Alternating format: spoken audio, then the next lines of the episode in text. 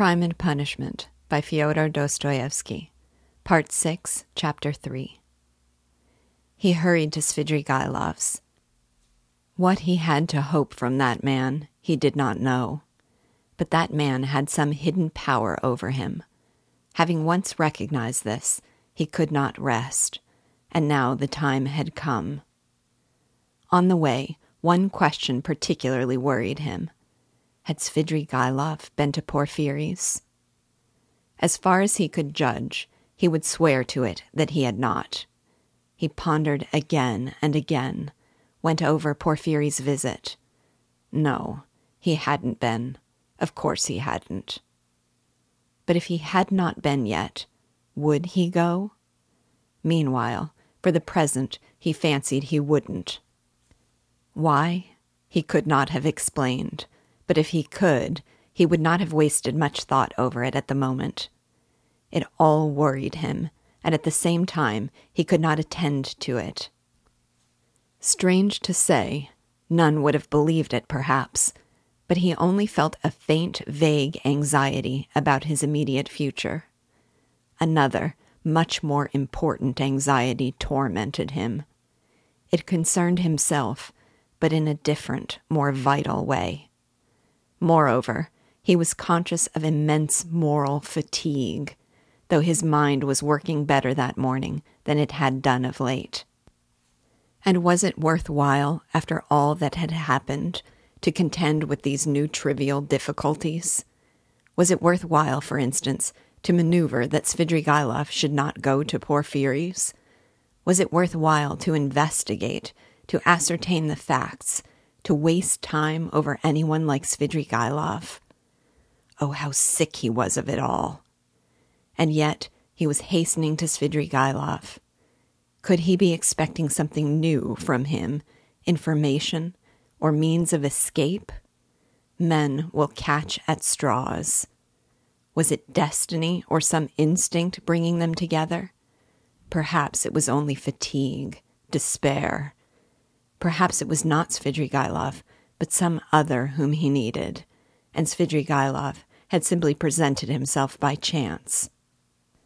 Sonia? But what should he go to Sonia for now? To beg her tears again? He was afraid of Sonia, too. Sonia stood before him as an irrevocable sentence. He must go his own way or hers. At that moment, especially, he did not feel equal to seeing her. No, would it not be better to try Svidrigaïlov? And he could not help inwardly owning that he had long felt that he must see him for some reason. But what could they have in common? Their very evil doing would not be of the same kind. The man, moreover, was very unpleasant, evidently depraved, undoubtedly cunning and deceitful, possibly malignant. Such stories were told about him. It is true he was befriending Katerina Ivanovna's children, but who could tell with what motive and what it meant? The man always had some design, some project. There was another thought which had been continually hovering of late about Raskolnikov's mind and causing him great uneasiness. It was so painful that he made distinct efforts to get rid of it. He sometimes thought that Svidrigaïlov was dogging his footsteps. Svidrigaïlov had found out his secret and had had designs on Dunya. What if he had them still? Wasn't it practically certain that he had? And what if, having learnt his secret, and so having gained power over him, he were to use it as a weapon against Dunya? This idea sometimes even tormented his dreams, but it had never presented itself so vividly to him as on his way to Svidrigaïlov. The very thought moved him to gloomy rage. To begin with, this would transform everything, even his own position. He would have at once to confess his secret to Dunya. Would he have to give himself up perhaps to prevent Dunya from taking some rash step? The letter. This morning, Dunya had received a letter. From whom could she get letters in Petersburg? Luzhin, perhaps. It's true Razumihin was there to protect her, but Razumihin knew nothing of the position. Perhaps it was his duty to tell Razumihin. He thought of it with repugnance. In any case, he must see Svidrigailov as soon as possible, he decided finally. Thank God, the details of the interview were of little consequence, if only he could get at the root of the matter. But if Svidrigailov were capable, if he were intriguing against Dunya, then. Raskolnikov was so exhausted by what he had passed through that month that he could only decide such questions in one way. Then I shall kill him, he thought in cold despair. A sudden anguish oppressed his heart. He stood still in the middle of the street and began looking about to see where he was and which way he was going. He found himself in X Prospect, thirty or forty paces from the Haymarket, through which he had come. The whole second story of the house on the left was used as a tavern. All the windows were wide open. Judging from the figures moving at the windows, the rooms were full to overflowing. There were sounds of singing, of clarionet and violin, and the boom of a Turkish drum. He could hear women shrieking. He was about to turn back, wondering why he had come to the X prospect, when suddenly, at one of the end windows, he saw Svidrigailov, sitting at a tea table right in the open window with a pipe in his mouth. Raskolnikov was dreadfully taken aback, almost terrified. Svidrigailov was silently watching and scrutinizing him, and, what struck Raskolnikov at once, seemed to be meaning to get up and slip away unobserved. Raskolnikov at once pretended not to have seen him, but to be looking absent mindedly away, while he watched him out of the corner of his eye. His heart was beating violently. Yes, it was evident that Svidrigailov did not want to be seen. He took the pipe out of his mouth and was on the point of concealing himself, but as he got up and moved back his chair, he seemed to have become suddenly aware that Raskolnikov had seen him and was watching him. What had passed between them was much the same as what happened at their first meeting in Raskolnikov's room. A sly smile came into Svidrigailov's face and grew broader and broader. Each knew that he was seen and watched by the other. At last, Svidrigailov broke into a loud laugh. Well, well, come in if you want me. I am here, he shouted from the window. Raskolnikov went up into the tavern. He found Svidrigailov in a tiny back room, adjoining the saloon in which merchants, clerks, and numbers of people of all sorts were drinking tea at twenty little tables to the desperate bawling of a chorus of singers. The click of billiard balls could be heard in the distance. On the table before Svidrigailov stood an open bottle and a glass half full of champagne. In the room, he found also a boy with a little hand organ, a healthy looking red cheeked girl of eighteen, wearing a tucked up striped skirt, and a Tyrolese hat with ribbons. In spite of the chorus in the other room, she was singing some servants' hall song in a rather husky contralto to the accompaniment of the organ. Come, that's enough. Svidrigailov stopped her at Raskolnikov's entrance. The girl at once broke off and stood waiting respectfully. She had sung her gutter rhymes too, with a serious and respectful expression in her face. Hey, Philip, a glass, shouted Svidrigailov. I won't drink anything, said Raskolnikov. As you like. I didn't mean it for you. Drink, Katya. I don't want anything more today. You can go. He poured her out a full glass and laid down a yellow note. Katya drank off her glass of wine, as women do, without putting it down, in twenty gulps, took the note and kissed Svidrigailov's hand, which he allowed quite seriously. She went out of the room, and the boy trailed after her with the organ. Both had been brought in from the street. Svidrigailov had not been a week in Petersburg, but everything about him was already, so to speak, on a patriarchal footing. The waiter, Philip, was by now an old friend and very obsequious. The door leading to the saloon had a lock on it. Svidrigailov was at home in this room, and perhaps spent whole days in it. The tavern was dirty and wretched, not even second rate. I was going to see you and looking for you, Raskolnikov began, but I don't know what made me turn from the Haymarket into the X Prospect just now. I never take this turning. I turn to the right from the Haymarket, and this isn't the way to you. I simply turned, and here you are. It is strange. Why don't you say at once, it's a miracle? Because it may be only chance. Oh, that's the way with all you folk, laughed Svidrigailov. You won't admit it, even if you do inwardly believe it a miracle.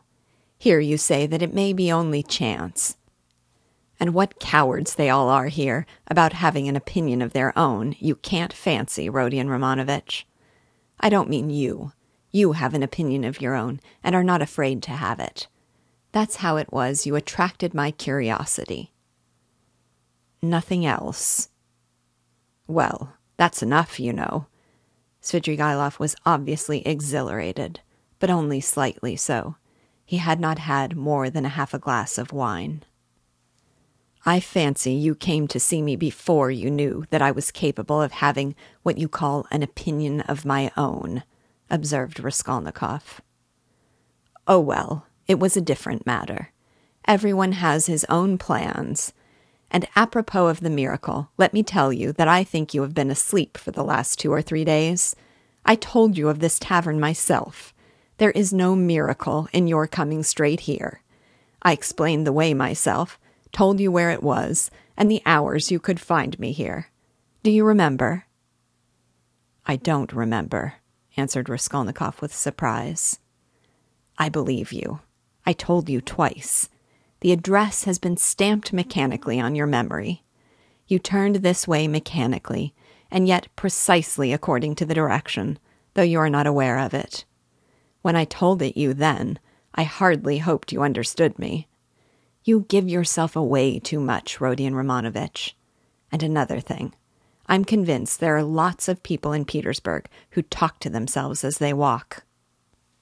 This is a town of crazy people. If only we had scientific men, doctors, lawyers, and philosophers might make most invaluable investigations in Petersburg, each in his own line. There are few places where there are so many gloomy, strong, and queer influences on the soul of a man as in Petersburg.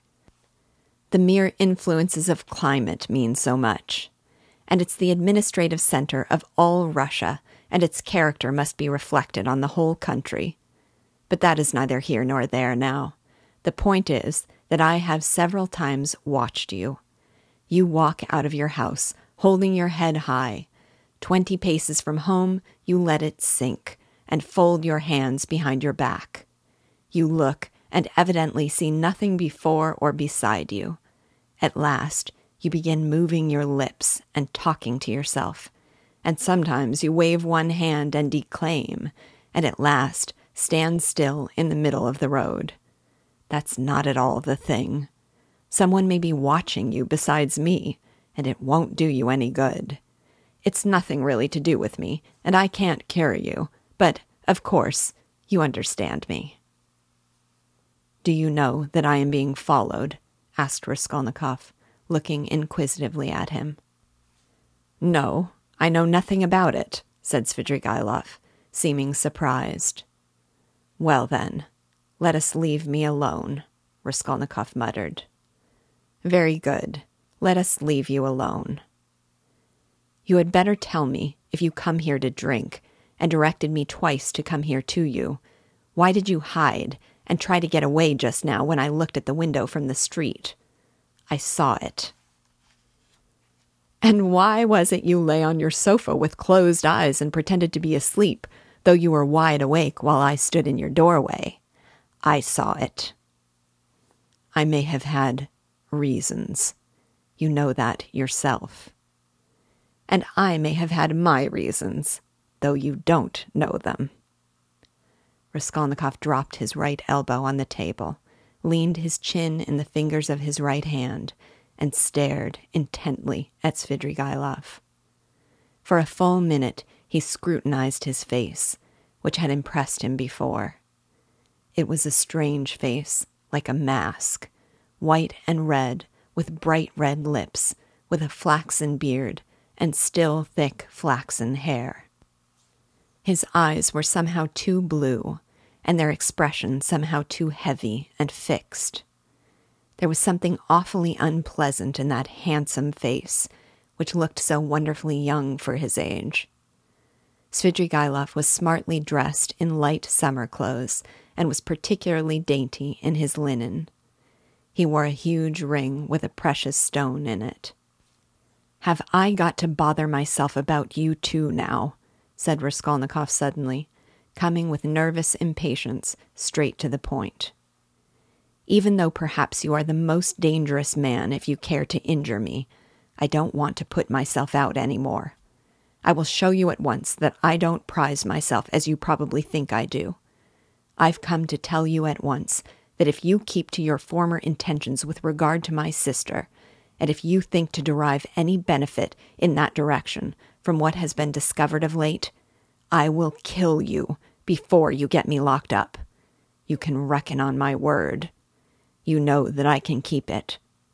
And in the second place, if you want to tell me anything, for I keep fancying all this time that you have something to tell me, make haste and tell it, for time is precious, and very likely it will soon be too late. Why in such haste? asked Svidrigaïlov, looking at him curiously. Everyone has his plans, Raskolnikov answered gloomily and impatiently. You urged me yourself to frankness just now, and at the first question you refused to answer, Svidrigaïlov observed with a smile. You keep fancying that I have aims of my own, and so you look at me with suspicion. Of course, it's perfectly natural in your position. But though I should like to be friends with you, I shan't trouble myself to convince you of the contrary. The game isn't worth the candle, and I wasn't intending to talk to you about anything special. What did you want me for then? It was you who came hanging about me. Why, simply as an interesting subject for observation. I liked the fantastic nature of your position. That's what it was. Besides, you are the brother of a person who greatly interested me, and from that person I had in the past heard a very great deal about you, from which I gathered that you had a great influence over her. Isn't that enough? Still, I must admit that your question is rather complex and is difficult for me to answer. Here you, for instance, have come to me not only for a definite object, but for the sake of hearing something new. Isn't that so? Isn't that so? persisted Svidrigaïlov with a sly smile. Well, can't you fancy then that I, too, on my way here in the train, was reckoning on you, on your telling me something new, and on my making some profit of you? You see what rich men we are. What profit could you make? How can I tell you? How do I know? You see in what a tavern I spend all my time, and it's my enjoyment. That's to say, it's no great enjoyment, but one must sit somewhere. That poor Katya now, you saw her. If only I had been a glutton now, a club gourmand. But you see, I can eat this. He pointed to a little table in the corner, where the remnants of a terrible looking beefsteak and potatoes lay on a tin dish. Have you dined, by the way? I've had something, and want nothing more. I don't drink, for instance, at all. Except champagne, I never touch anything, and not more than a glass of that all the evening. And even that is enough to make my head ache. I ordered it just now to wind myself up, for I am just going off somewhere, and you see me in a peculiar state of mind. That was why I hid myself just now like a schoolboy, for I was afraid you would hinder me. But I believe, he pulled out his watch, I can spend an hour with you. It's half past four now. If only I'd been something a landowner, a father, a cavalry officer, a photographer, a journalist. I am nothing, no specialty, and sometimes I am positively bored. I really thought you would tell me something new. But what are you, and why have you come here? What am I? You know, a gentleman. I served for two years in the cavalry, then I knocked about here in Petersburg, then I married Marfa Petrovna and lived in the country. There you have my biography. You're a gambler, I believe. No, a poor sort of gambler. A card sharper, not a gambler. You have been a card sharper, then? Yes, I've been a card sharper, too. Didn't you get thrashed sometimes? It did happen. Why? Why, you might have challenged them. Altogether, it must have been lively. I won't contradict you, and besides, I am no hand at philosophy. I confess that I hastened here for the sake of the women. As soon as you buried Marfa Petrovna. Quite so, Svidrigailov smiled with engaging candor. What of it? You seem to find something wrong in my speaking like that about women. You ask whether I find anything wrong in vice. Vice. Oh, that's what you are after. But I'll answer you in order. First, about women in general. You know I am fond of talking. Tell me, what should I restrain myself for? Why should I give up women, since I have a passion for them? It's an occupation, anyway. So you hope for nothing here but vice. Oh, very well. For vice, then. You insist on its being vice. But anyway, I like a direct question. In this vice, at least, there is something permanent, founded indeed upon nature and not dependent on fantasy, something present in the blood, like an ever burning ember, for ever setting one on fire, and maybe not to be quickly extinguished, even with years. You'll agree, it's an occupation of a sort. That's nothing to rejoice at. It's a disease, and a dangerous one. Oh, that's what you think, is it? I agree that it is a disease like everything that exceeds moderation. And, of course, in this one must exceed moderation. But in the first place, everybody does so in one way or another. And in the second place, of course, one ought to be moderate and prudent, however mean it may be. But what am I to do? If I hadn't this, I might have to shoot myself. I am ready to admit that a decent man ought to put up with being bored, but yet. And could you shoot yourself? Oh, come, Svidrigailov parried with disgust. Please don't speak of it, he added hurriedly, and with none of the bragging tone he had shown in all the previous conversation. His face quite changed. I admit it's an unpardonable weakness, but I can't help it. I am afraid of death, and I dislike its being talked of. Do you know that I am, to a certain extent, a mystic? Ah, the apparitions of Marfa Petrovna. Do they still go on visiting you? Oh, don't talk of them. There have been no more in Petersburg, confound them, he cried with an air of irritation. Let's rather talk of that though. Hmm. I have not much time and can't stay long with you. It's a pity. I should have found plenty to tell you. What's your engagement? A woman? Yes, a woman. A casual incident. No, that's not what I want to talk of. And the hideousness, the filthiness of all your surroundings, doesn't that affect you?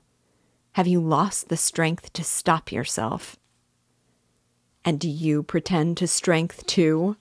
You surprised me just now, Rodion Romanovitch, though I knew beforehand it would be so. You preach to me about vice and aesthetics. You, a Schiller. You, an idealist. Of course, that's all as it should be, and it would be surprising if it were not so. Yet it is strange in reality. Ah, what a pity I have no time. for you're a most interesting type. And by the way, are you fond of Schiller? I am awfully fond of him. But what a braggart you are, Raskolnikov said with some disgust. Upon my word, I am not, answered Svidrigaïlov, laughing. However, I won't dispute it. Let me be a braggart. Why not brag, if it hurts no one? I spent seven years in the country with Marfa Petrovna. So now, when I come across an intelligent person like you, intelligent and highly interesting, I am simply glad to talk. And besides, I've drunk that half glass of champagne, and it's gone to my head a little. And besides, there's a certain fact that has wound me up tremendously, but about that I will keep quiet. Where are you off to? he asked in alarm. Raskolnikov had begun getting up. He felt oppressed and stifled, and, as it were, ill at ease at having come here. He felt convinced that Svidrigaïlov was the most worthless scoundrel on the face of the earth. Ah, sit down, stay a little, Svidrigaïlov begged. Let them bring you some tea, anyway. Stay a little. I won't talk nonsense, about myself, I mean. I'll tell you something. If you like, I'll tell you how a woman tried to save me, as you would call it. It will be an answer to your first question, indeed, for the woman was your sister. May I tell you? It will help you to spend the time. Tell me, but I trust that you. Oh, don't be uneasy. Besides, even in a worthless, low fellow like me, Avdotia Romanovna can only excite the deepest respect.